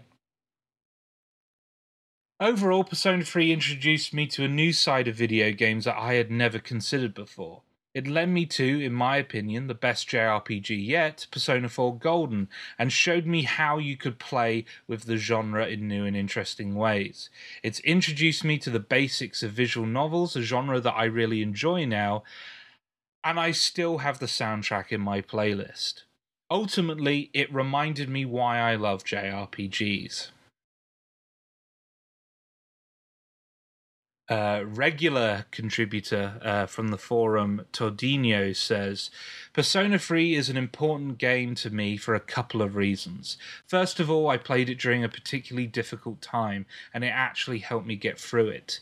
The other reason is that it's thanks to Persona 3 that I was actually able to get into the JRPG genre. I had played JRPGs before, but I had never finished one. I had altogether given up on the genre as something that simply wasn't for me. But thankfully, Persona 3 became the first JRPG I ever finished and opened a whole new genre of games that I've grown to really like over the years. The first thing that got my attention was the style of the game. The look and sound of it was very different from any other games that I had come across. The music was a mix of J pop and hip hop, and the visual style was very anime inspired, but with a dark edge to it, especially in the unique designs of the personas and the shadows. What really got me invested, though, was the story and the characters. I mean, it's not every day that you find a game whose main themes are death, loss, and suicide.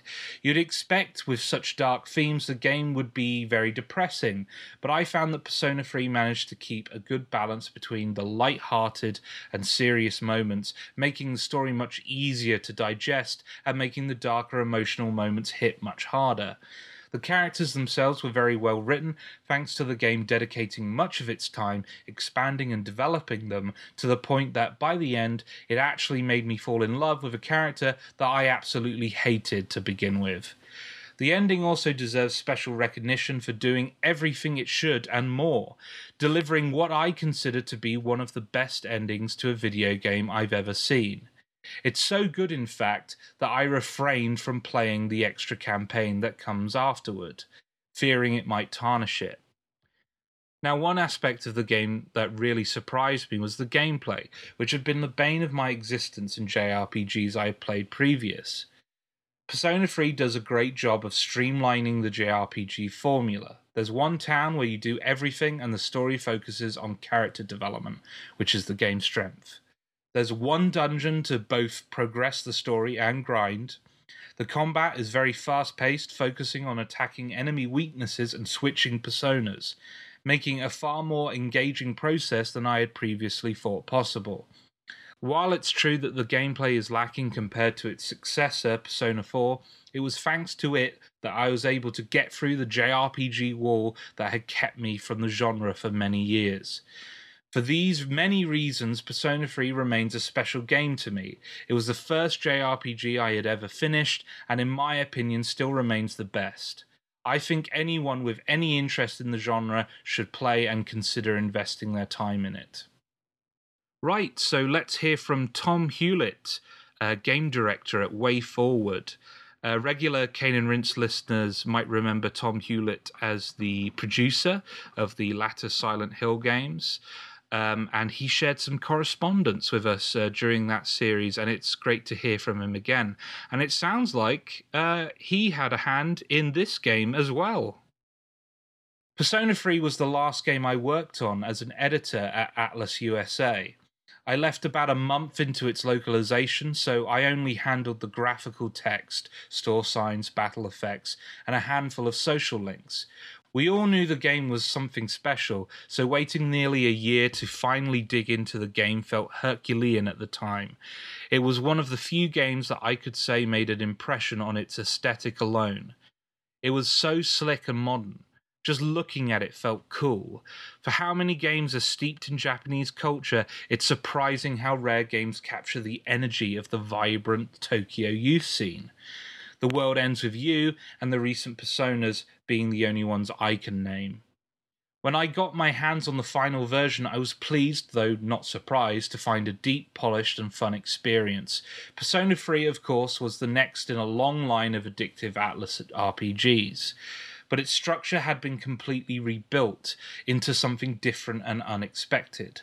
The life sim elements played a larger role than I realized, and that's the crux of what makes Persona 3 and 4 such brilliant games. You are never wasting your time. We've all grown accustomed to games full of diversions. Most games today pad themselves out with millions of tiny subtasks, which might appeal to gamers who are especially smitten by the gameplay. I myself happily fell victim to Arkham City's Riddler trophies. The downfall of that approach is, of course, getting disconnected from the main narrative, or losing track of key gameplay elements, etc.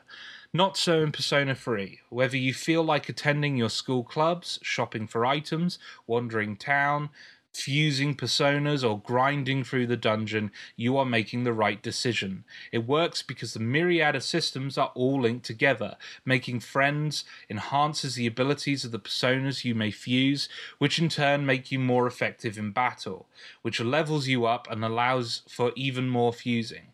Random tasks like studying and eating open up even more social link options, letting the cycle continue. It positions Persona 3 as the perfect game for players with unpredictable schedules. If you only have 10 minutes to play, there is something satisfying to do in that time. If you've got a few hours, Tartarus awaits, though you'll likely spend much of that time in the menu planning out your fusions. As far as my experience, I flew through Tartarus as far as it would let me on the first night of a cycle, then spent the rest of the month doing social links, returning a few random nights to do quests and fuse more personas. I'd been burnt out on JRPGs for a few years prior, but Persona 3 was impossible to put down. I poured hour after hour into it, even leveling my party to 99, just because I didn't want to stop playing. There's plenty else I could say about the lovable cast, great voice work, gripping plot, but I'm sure that will be covered. I love the gameplay systems and how they fit together. That's more than enough to make Persona 3 a favourite. Okay, let's hear our free word reviews. Um, if you have a, a, short opinion that you want to share with us on future shows, uh, check out our Twitter uh, feed uh, at Cane and Rinse. And every once in a while, we'll ask for a free word review for the game that we're covering that day. Uh, let's start with Jerome. Okay. Connell says, Go away, Kenji. True words were never spoken. Liam Edwards says, wasted uni time. Uh, ben Perry says, baby, baby, baby. Brad Galloway of Game Critics says, must play FES. That's F E S, by the way. Not the game Fez. Zoe says, thunder, rain, death. Tom Wood says, Carl Jung JRPG. Philip Harris says, best ending ever. David C., Nightmares and Tests. Jesse Fuchs says, off, Kenji. Peter Cleve says, endless bar filling. Simon Cole says, straight A student. Gallo Pinto, fun existential crisis. And Hypnocrite says, revitalized the genre. Okay, all that's left for us now is to summarize our opinions of the game and maybe give a hint about our hopes for Persona 5 uh, when it eventually comes out. Um, let's start with Ryan. Uh, yeah, you know, going back to this one, I I think that the writing is still the strongest part of this series. Um, I, I technically played this before Persona 4, although it was so long ago that I feel like I kind of forgotten. So I was kind of experiencing most of this anew. And so in that sense, I kind of consider Persona 4 to be my like foundational Persona experience. Um, and I, I, have to say that there were a lot of things about this one that I, I didn't feel were as strong. Um, I don't feel like I got as attached to the cast. Uh, even though there are some very good characters in here, I just, you know, it didn't seem as dynamic as the cast of uh, of Persona 4. There weren't as many kind of polarizing characters. Um, I but I think that the slightly darker tone does work in its favor. Um, there's something that kind of rides on that border between um, just like really sappy and emo and being like actually kind of badass and cool about teenagers shooting themselves in the head to summon demons. Like that's you know it, it, kind of appeals to like the hot topic wearing emo kid inside of all of us. Um and so you know for that reason i think that there's there, there's some really strong stuff here, but it, it's kind of mired by the repetitive gameplay loop, which I can never really get behind. Um, it's a lot of grinding. It's a lot of the same. And even though it's a pretty good battle system and some um, pretty decent writing, um, ultimately, I kind of grew tired of it at about the same point that I quit last time. And so, you know, I, I probably. I probably would have quit at the same point again if I wasn't compelled to finish for the show. As for Persona 5, I will leave it up to the talented creators. I I honestly am hoping that it is just something that is so out of left field that uh, I won't even know what to begin to compare it against. Jerome. Persona 3 over time has become more complicated. Like, if I, whenever I try to recommend it to people, it just has a list of caveats I have to add for which version they might have to play. But for me personally, it will always have like a special place um, because I really love the plot and the story, and it has probably my favorite Persona character in there as Mitsuru, and I really love like social links and just spending day to day like um eeping out like wh- what I should do today. Should I go spend time with Kenji? No. Um, should I spend time with Mitsuru? Yes.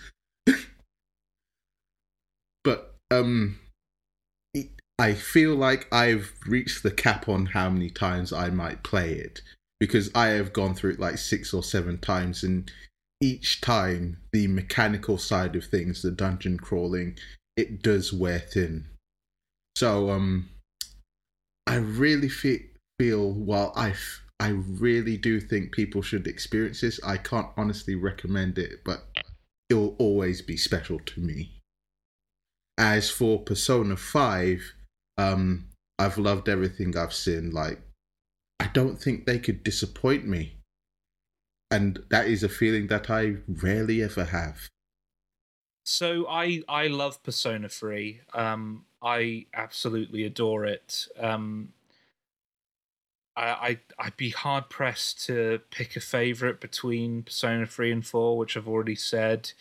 But my gut is to go with Persona 3 just because I think it's so successful in um, in its storytelling, um, in the broad strokes of its storytelling at least, and um, the characters are so compelling. Um, I really struggle to think of um, another cast of characters um, outside of the Persona Persona games, Persona three and four, that I've gotten this attached to, and this and this um, connected to. Um, maybe Mass Effect, um, maybe something like that. But honestly, um, I just I it's really hard to compare um, any other game experience uh, in terms of just getting me to care about a group of people as much as these games have. Um, I I do like a lot of the systems in these games. I I do I really like the combat uh, the problem is, there's too much of it.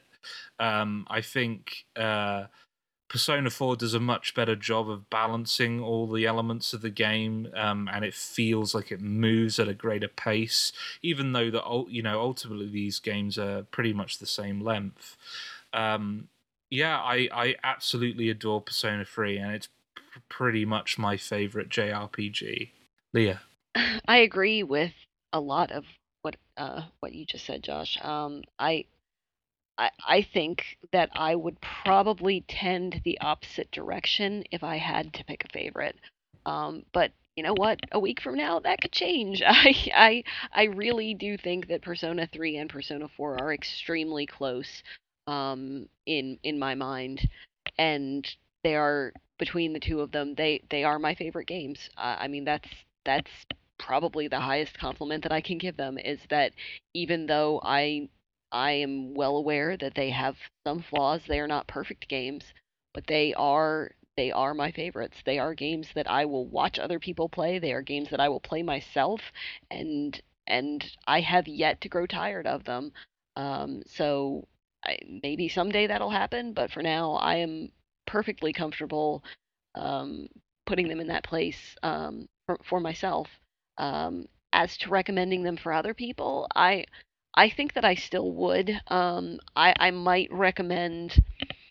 I, I it, it's tough for Persona 3 because that that battle system is rough uh, if that's your first kind of your first experience with it. But um, I don't think that necessarily everybody that I know would enjoy them.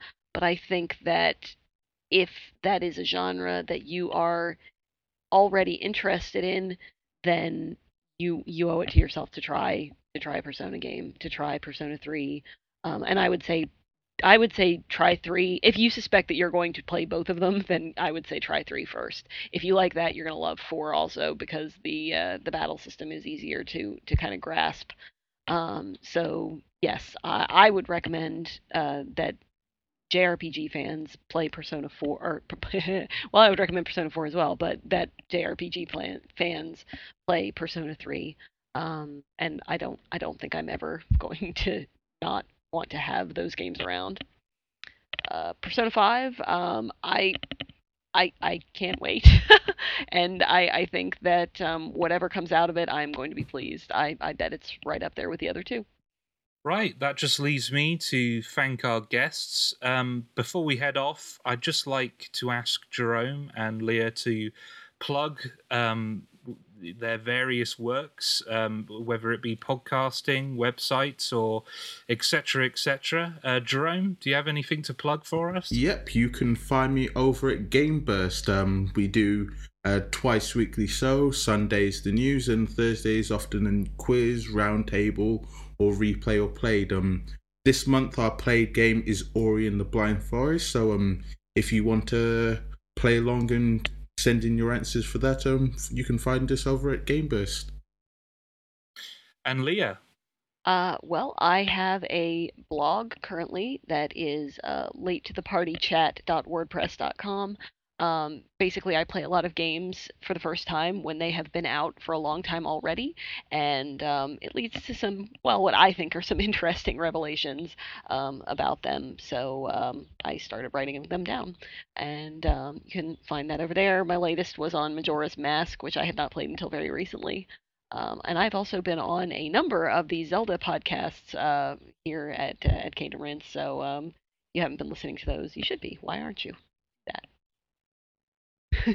Okay. Um, thank you all for listening. Uh, next time um, on Cane and Rinse, we cap off our exploration of id Software's first person shooter legacy before the newest incarnation of Doom uh, releases. Um, 2000, uh, 2011's Rage is our next podcast. Uh, until then, uh, here's some lovely J pop music. Bye bye, everyone.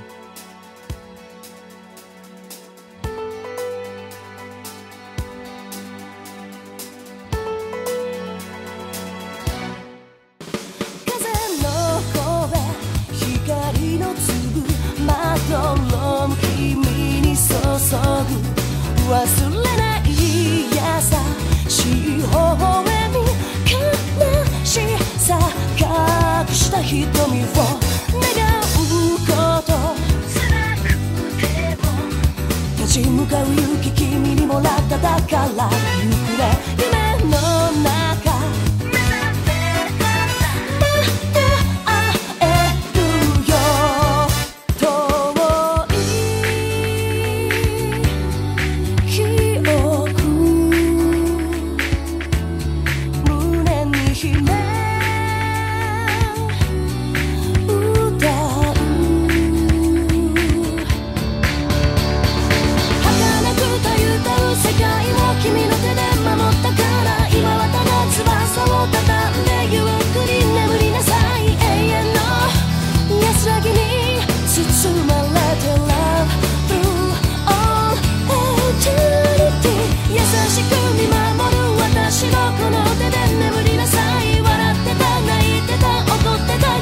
こと覚えてる。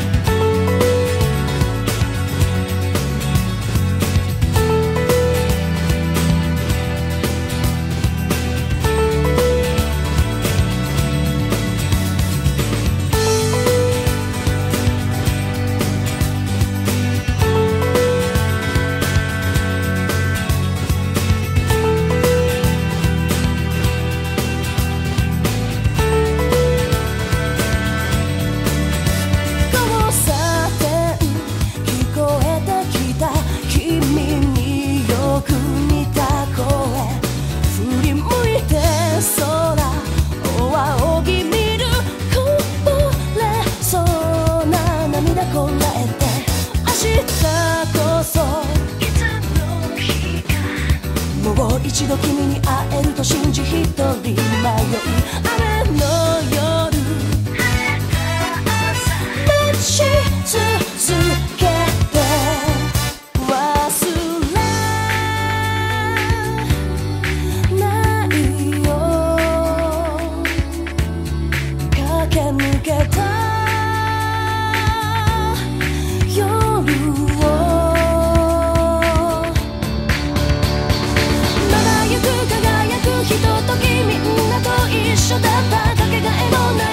知らずに私は過ごしていた今はただ大切に忍ぶよ I will embrace the feeling. 君はね確かにあの時私のそばにいた。いつだっていつだっていつだってすぐ横で笑っていた。なくしても